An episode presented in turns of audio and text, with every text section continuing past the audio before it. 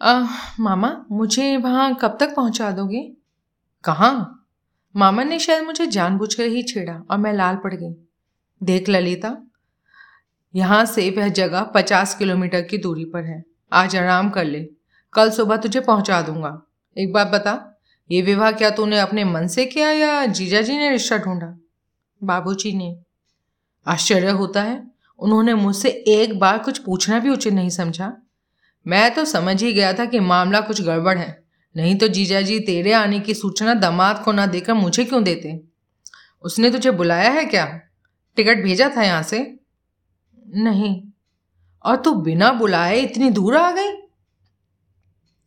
मेरी गीली आँखें शायद उन्होंने देख ली थी। एक एक उनका खींचा झुंझलाया स्वर नरम हो उठा। एक बात तुझे समझा दूँ, ललिता। ये देश स्वार्थी लोगों का देश है।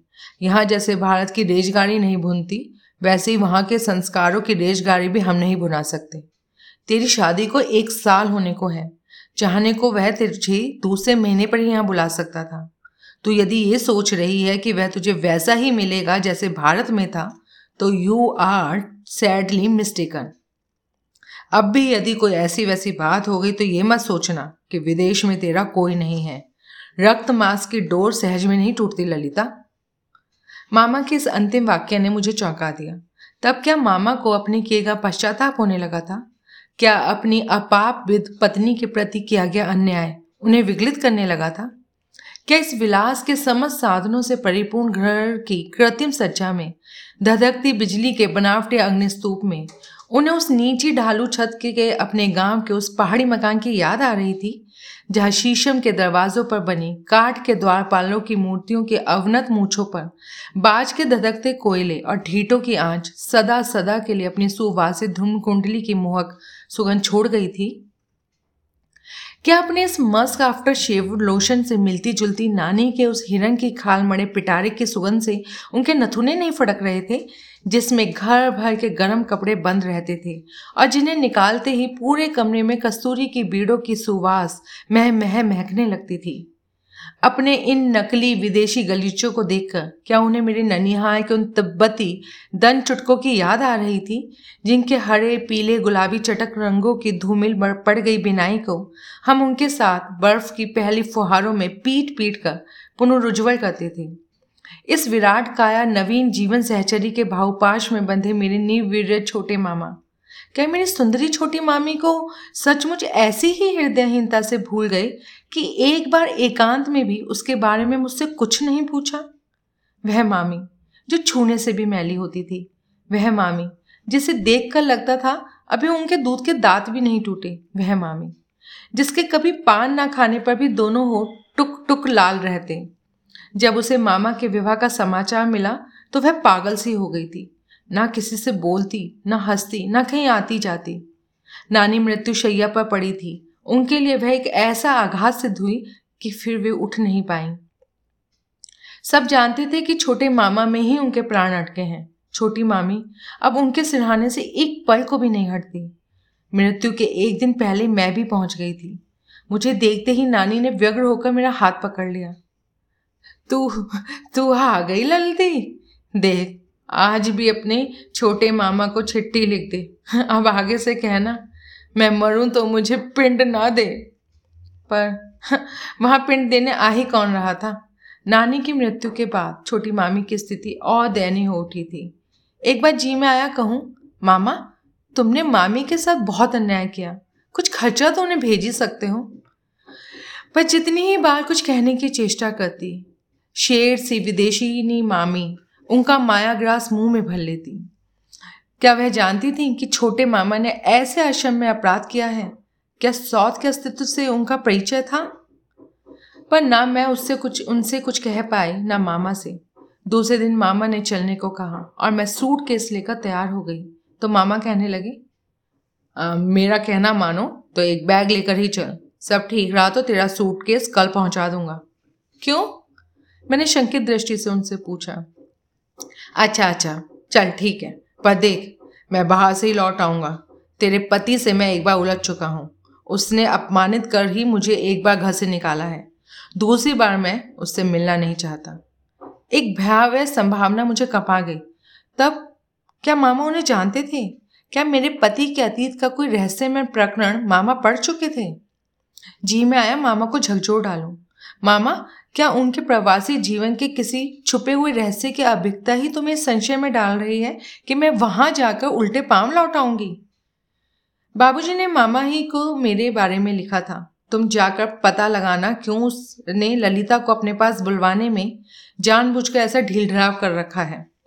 पर यह भी मामा का कैसा अन्याय था? कुछ देख भी लिया था तो हमें लिख तो सकते ही थे। पर दूसरे ही क्षण मुझे अविवेकी मूर्ख चित्त ने स्वयं अपने को दिलासा दिया। जिस आदमी ने स्वयं मुझे पसंद किया था और चार ही दिन में विवाह संपन्न करने की जिद पकड़ ली थी, जिसके व्यवहार, जिसके पत्र और जिसके बार बार मुझे अपने पास बुलाए जाने के आश्वासनों में एक पल को भी मुझे कभी अभिनय का पुट नहीं दिखा।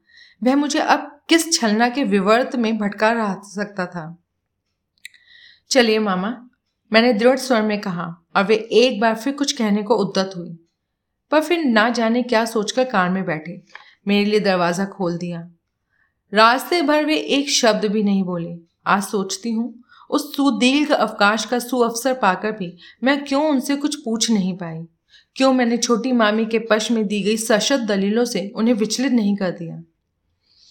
पति ग्रह के अनजान परिधि में ही कुछ मुझे उतार कर वे बोले, वह, वो जो तीसरी बड़ी सी इमारत देख रही है ना, वो मेरा क्लब है। मैं आठ बजे तक तेरा इंतज़ार करूँगा।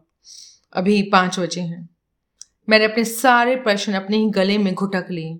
मुझे छोड़कर मामा बाहरी से जाने लगे तो मैंने डरते डरते पूछा, अंदर नहीं आओगे मामा?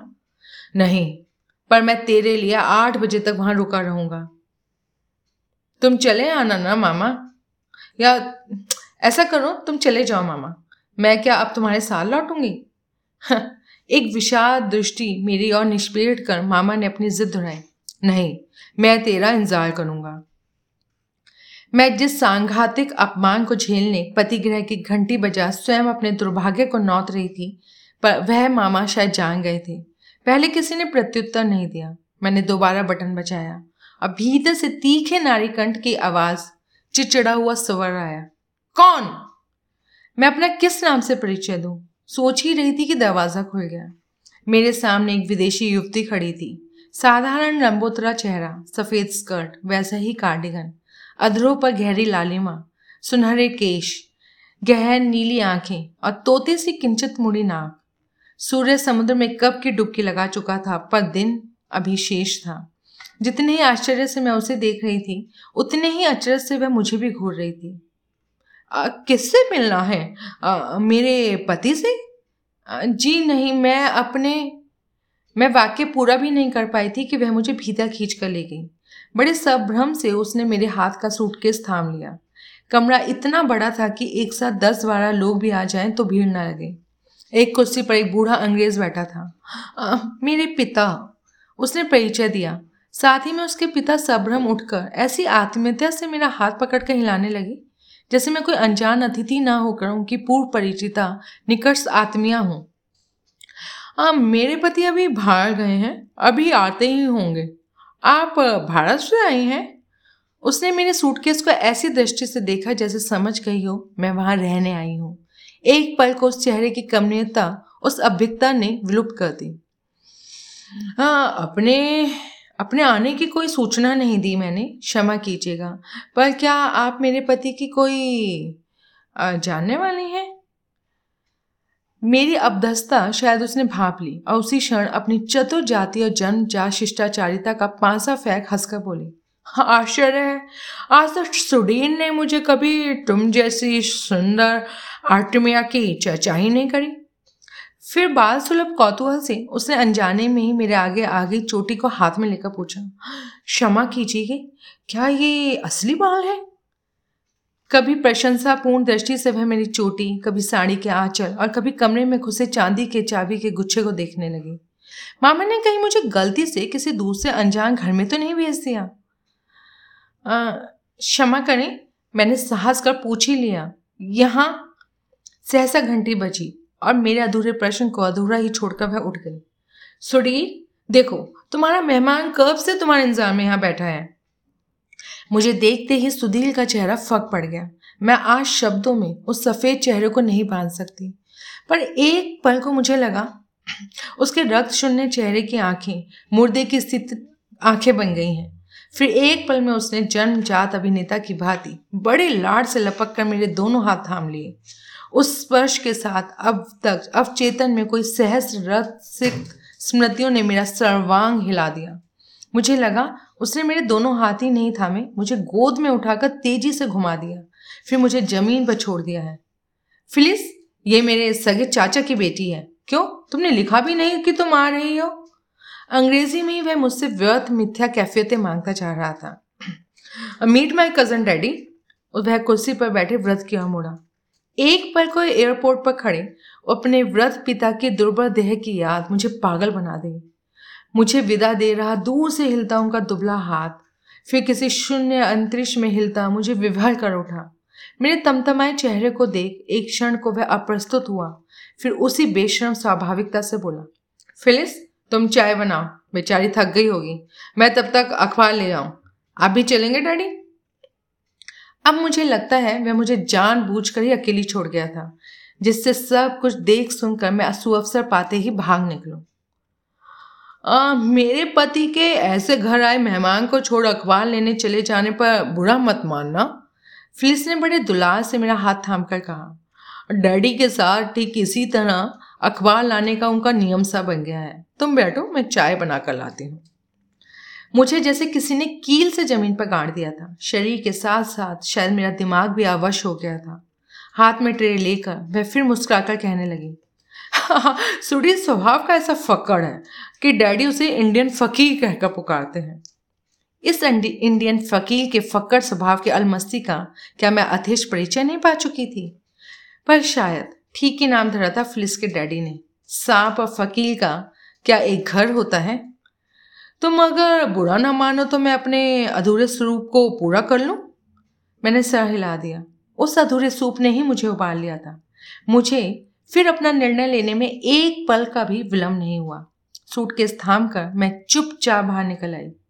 वह अपना इतना बड़ा अपमान लेकर मैं मामा के पास नहीं जाऊँगी। कैसी मूर्ख हो तुम? यहीं पर मैंने उस शांत, सहनशील ललिता को झकझोर कर रख दिया। इतने बड़े अन्याय को तुमने चुपचाप सह लिया? करती क्या मौसी? उसके उत्तर ने मुझे निरुत्तर कर दिया। उस अनजान बस्ती में एक भद्दा नाटक ही तो प्रस्तुत कर सकती थी मैं।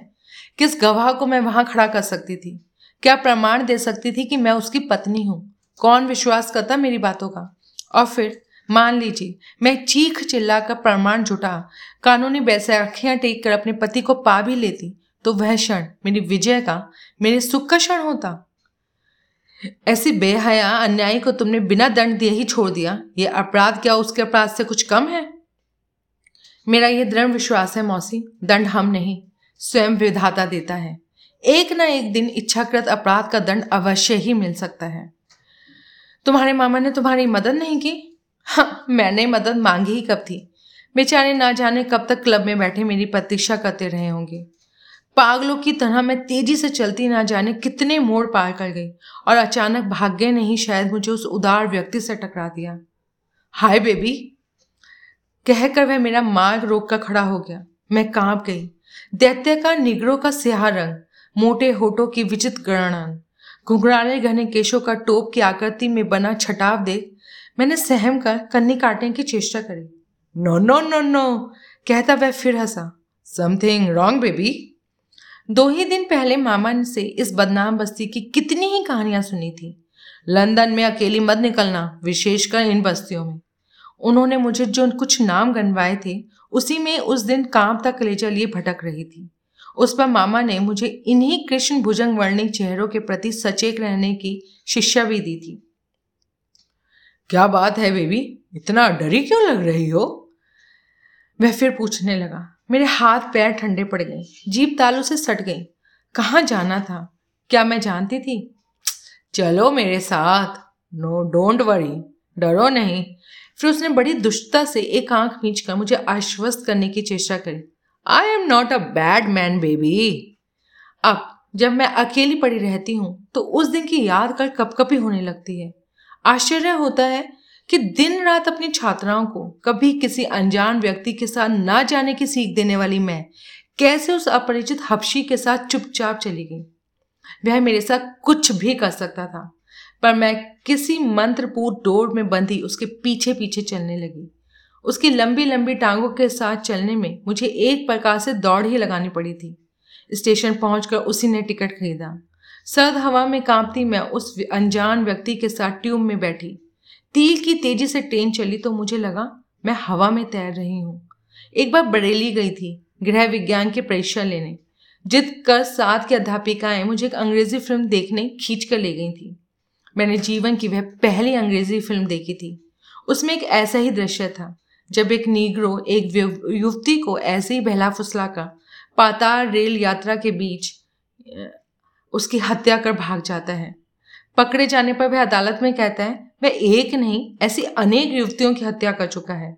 उनका सर्वनाश कर, उनका आनंद करने में उसे परम आनंद आता है। जो नारी एक बार मरी हो चुकी हो, वह किसी अन्य की ना हो।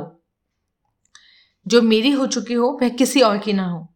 ऐसी निर्लज स्वीकृति के बाद वह अदालत में ठठाकर हंसता है।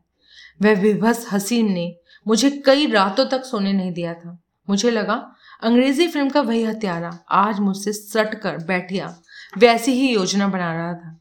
मैं बैठी थर थर काँप रही थी। केवल एक कार्डिगन और शॉल में मुझे ऐसी ठक ठक कांपती देखकर उसने बड़ी सहानुभूति से मुझसे कहा फीलिंग कोल्ड बेबी और फिर बिना मेरा उत्तर की प्रतीक्षा के उठकर उसने अपना लंबा कोट खोलकर मेरे कंधों पर लपेट दिया।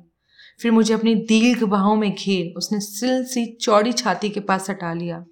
अपने कोट के साथ साथ उसने शरीर की गर्माहट तक मुझे पहुंचाकर भी मुझे संतोष नहीं हुआ।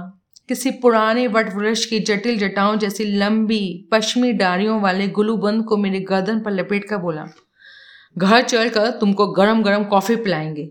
तुम हिंदुस्तानी तो बहुत चाय पीते हो ना? गंतव्य स्टेशन आने पर बिजली की गति से खुलते बंद होते ट्यूब द्वारों से उसने मुझे तेज़ी से निकाल लिया, तभी उसकी दृष्टि मेरी चप्पलों पर पड़ी। हो, बिना जूते मोजे के इतनी दूर चली आई? आई एम सो सॉरी मैं जानता तो तुम्हें इतनी तेज़ी से ना दौड़ाता। तुम्हें गोद में उठा लेता, बेबी। तुम तो वैसे ही बहुत हल्की सी हो। हंसकर उसने फिर काकवत अपनी लंबी बंकिम की पुअर पुअर चाइल्ड बड़बड़ाता हुआ मुझे एक बार फिर अपनी बाहों के घेरे में बाँध, कंधे से सटाकर चलने लगा। उसके साथ कई अंधी गलियों को पार कर मैं एक वृद्ध की हिलती दंत पंक्ति सी, जिन खिड़कियों के नीचे खड़ी हुई, उसे देखकर लगा मैं एक बार फिर भारत पहुँच गई हूँ। बहुत साल पहले एक बार नानी के साथ उनके भाई के यहाँ कानपुर गई थी। उसी ईदगाह की संकरी सुरंग सी गलियों से घिरे क्या उसी स्लम में पहुँच गई थी। यहाँ न कोई घंटी थी, ना नेम प्लेट। मॉम, उसने दरवाज़ा खटखटाया और खट से बिजली चली मोम के से, उससे मरियल आलोक से शायद दिए की लौ से अधिक प्रकाश देती। मोमबत्ती के उस मरियम आलोक से शायद दिए की लौ भी अधिक प्रकाश देती। कौन? आर्थर बुढ़िया ने दरवाज़ा खोला और खड़ी की खड़ी रह गई। मॉम, इस बेचारी लड़की को मैं लाया हूँ। ये मुझे सड़क पर रोती भागती मिली। तो मैं इसे साथ ले आया। बहुत अच्छा किया आर्थर आओ, अंदर आओ। मैं तुम्हें गरम चाय पिलाती हूँ। सारी थकान दूर हो जाएगी। वह मुड़ी, और तभी मैंने देखा, वह अंधी है। औरथा ने पढ़कर उससे मोमबत्ती अपने एक हाथ में ले ली और दूसरे हाथ से नेत्रहीन माँ का कंधा पकड़कर कमरे में ले गया। पीछे पीछे मैं चल रही थी।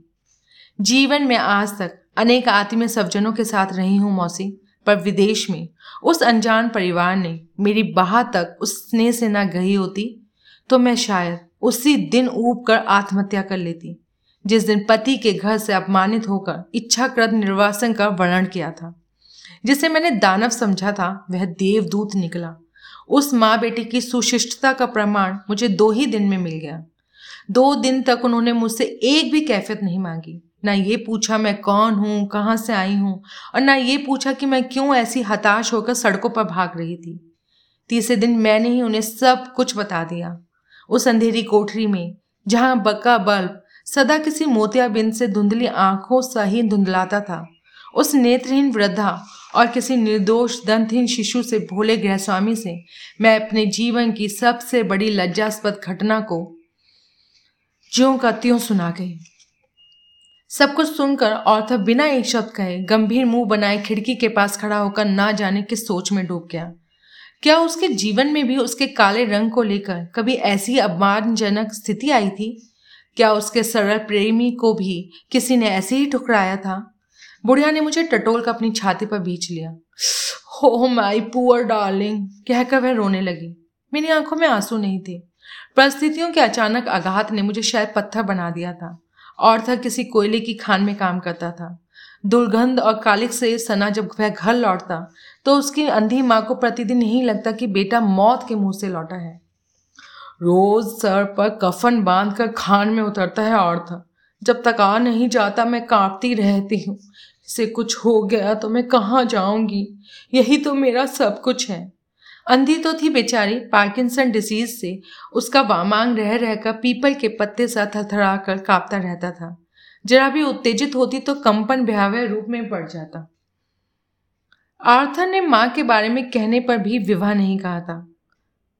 उसने विवाह कर लिया तो माँ का क्या होगा? कभी कभी असहाय माँ की विचित्र बीमारी से ऊब कर मैं उसे झड़क देता। क्यों ये सब अपने हाथ से करती हो तुम? एक बार प्लेट धोने में बुढ़िया के कांपते हाथों से सारी प्लेटें एक साथ गिरकर चकनाचूर हो गई थी। तुमसे कितनी बार कहा है, आँखें देखती नहीं है, हाथ कांपता है तो ये सब मत क्या करो।